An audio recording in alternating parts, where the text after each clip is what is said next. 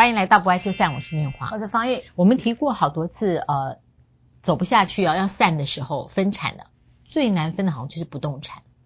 对，最难的就是不动产，因为它的意义，呃，包括了它的价值，也包括在那个地方居住哈，所以呃，哦、它就是我们每个人对于物品哈，这个杯子或那个照片，或者包括那个房子，会赋予的定义会超越经济的目的啦。嗯，除了经济之外，还代表代表很多。那像我现在就要讲，这个房子代表更多了哈。这对夫妻呢，其实呃年纪轻轻的，你知道很多人成家立业，呃要拿到了第一桶金买上台北的一个房子，真的是难上加难。所以呢，其实一定会有父母的资助的孝子房哈。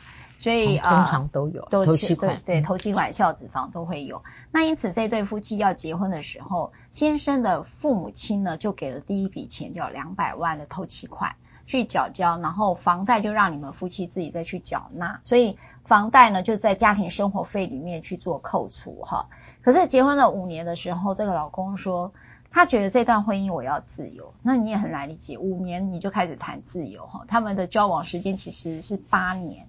但结婚五年，就是说他想要自由，所以他就跟他的老婆就提出了离婚，嗯、然后两个也没有生小孩哈。他认为说我们这样离婚是很简单的，嗯嗯，嗯，五年哈，就你五年是我们最长，呃，五年是百分之三十人都百分之三十的离婚年纪都在年婚龄啦，都在五年以下。那所以五年，然后他就觉得说他可能不适合婚姻了，这个老公的说法。他觉得他他他觉得他不适合婚姻。那老婆说：“你要自由，我不是给你自由吗？”他说：“没有，我要的是一个心理上的自由。”所以他不想要有这个老公的角色。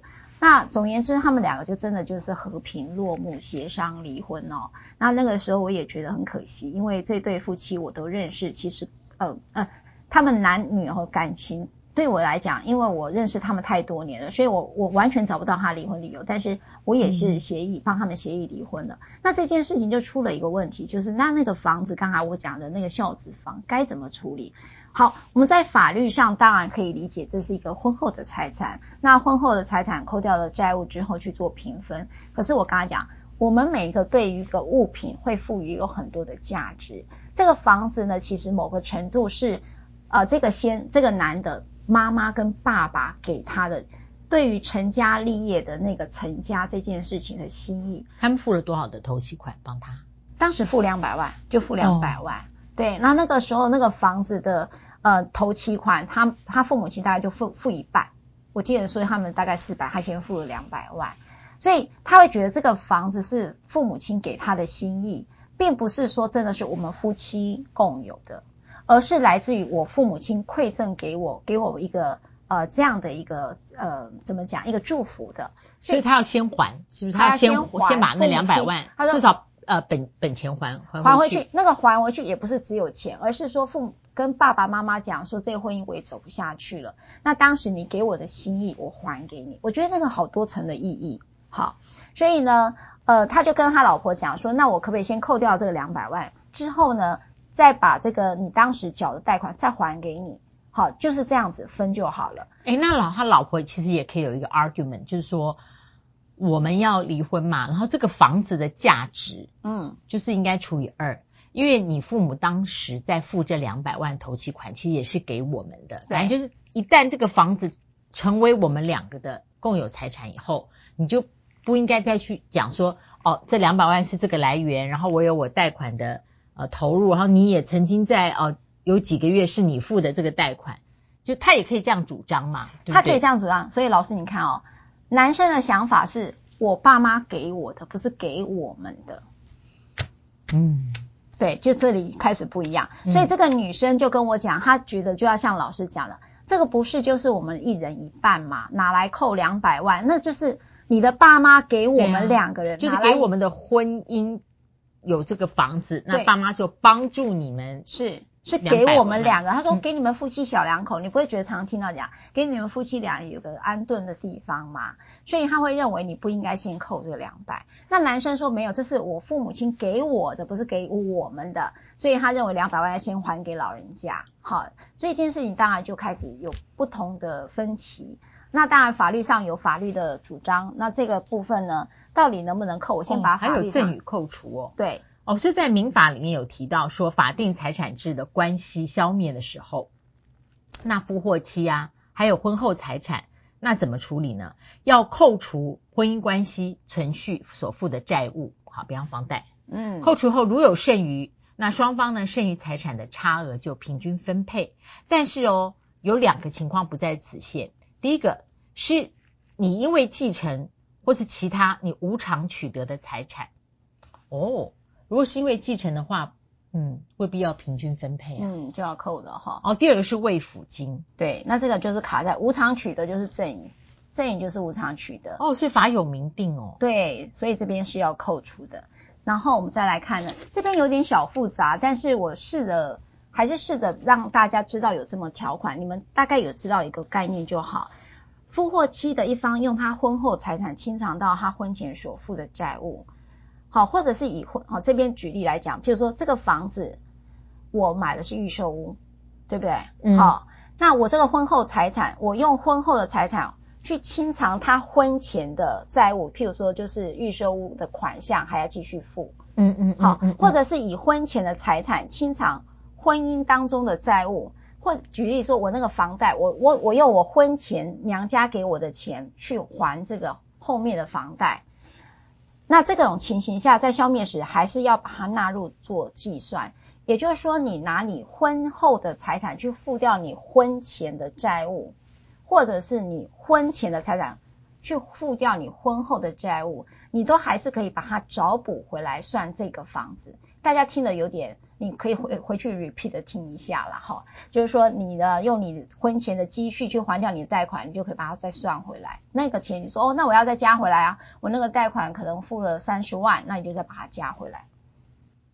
哇哦，那一直到意思是说他他在分产的时候，他应该要把那个拿回去的，两百万先拿回去。现在实物上见解有一些不一样了，嗯、那个两百万，呃，有一些法官认为要扣除，而、啊、有一些法官说。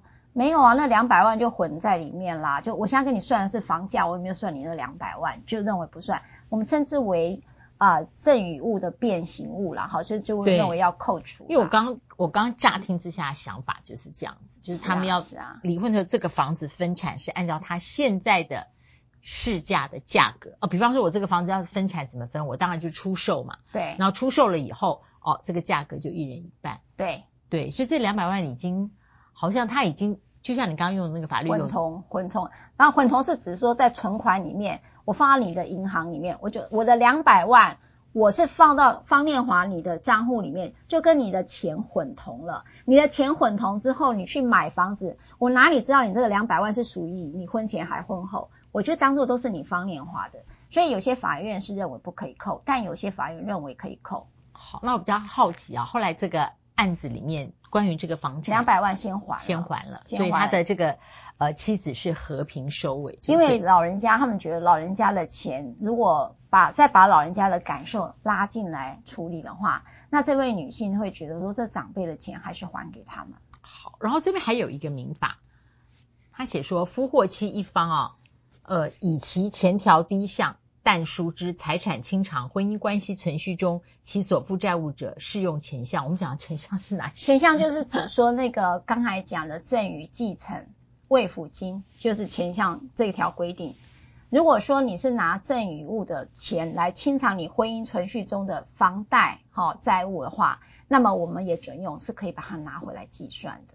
嗯，所以呢，依照这一零三零之二呢这个条款来讲，第二项条款。我那个两百万用这个第二项是有机会把他请求回来的哦，所以这个在走到要离婚要分产的时候，对于法律上的理解认知很重要。因为你看，我们光看这一个，其实今天民法上就有有有三个，对不对？对，哦，民法一零三零之一之二一项二项，嗯，对。呃，这个是法律上，但是我们在实务现场，真的在处理财产的时候，我一直常讲，钱这件事情可能不只是钱，它某种程度跟关系跟情感是连接的很深的。嗯，好，所以今天这个刚刚呃方玉律师有特别讲关于这个民法的规定，它没有非常细琐，但是你用听的话，Podcast 的听友可能不容易在听的时候就很快理解，所以去找律师嘛。对，哈哈哈哈哈。师啊，让你听不懂的时候就叫你找律师。哎、欸，我看他录了这么多集，突然发现这边有置入的嫌疑，没有开玩笑。你回到 YT 里面再去看我们呃制作同仁上好的这个字幕。那希望如果在你现在情境里面，今天的这一个民法第一零三零之一至二条能够呃这一条下面的两项能够对你有帮助。但我想问老师，你会帮你小孩买孝子房吗？哎、欸，我没有听过孝子房这个事，但是他有任何呃这个时候的困难，好假设啦。哎，成家立业，我我一定会帮忙啊。哦，对，因为我自己的呃房子，第一个也是我爸妈那时候帮我们付头期款，然后我身边所有的同学跟朋友，所有的头期款就是，那如果你得是或妻或夫那一方付的。那如果离婚的话，嗯、你会叫他还给你吗？因为这个情况，哎，我们不是讲了很多遍，你今年几年？我是三十年，所以这个已经太太太久以前，这已经。完全混同了，对，所以不宜要求对方 提提出返还。你你这个个案是五年后就离婚了，对，三十年是五年时间的六倍呢，对，对，所以我你看我刚刚第一个反应就是就是说，哎，应该是以他现在的这个不动产价值来算啊，是你怎么会把它切割成说这个价值有多少？多少钱是 A 给的，B 给的，或什么的？可是你知道我们在谈离婚协商的时候，好多人都用这种方式在做区分，就是跟法律是有一点小距离的。那其实我觉得我们不爱就散哈，大家听到一个五年就离婚，刚才老师就觉得啊，为什么五年就要离婚？其实也没太多离婚理由。那我最近在看一本书啊，是呃社会学家在谈的，不爱这一件事情，其实是在各国做出的统计跟数据都发现。有六成七成全纯然就是说，因为没感觉，因为不爱了。所以不爱这件事情，其实在关系当中，呃，它是一个相当，呃，相当有些人用累积性的去感受到那个不爱，有些人就叫启示性的感觉到不爱。所以这个事情还蛮难讲的。有人说我我记得有一个朋友就在讲，他突然那一天看到他在洗碗的时候，我好像对这个人没感觉了，所以很难说啦。嗯。被没感觉的人真的蛮惨，还 不知道何时他就被没感觉。对，那蛮伤的哈。不爱就散，嗯，这节目的内容就是希望大家在避免走到不爱的对这样一个终局，但是走到的时候也能够让这次的经验帮助你下次在生命里面的爱有比这一次更美好的感受。是，然后还有一个爱没有那么理所当然。嗯所以是需要你去觉察的，然后也需要你去珍惜，甚至把它具体化。所以具体化可以，大家各种都有它具体化的方式。有人说，OK，我们就去约会呃约会啦，或者我去送他一朵花啦，你就会感受到那种爱情的滋润。哈，那那个对我来讲还蛮重要的。好，所以要方宇的先生来 呼告一下，来听一下。哈，不爱就散，我们下次再会，不要忘了按赞、分享、开启小铃铛。我们下次再会，拜拜。拜拜。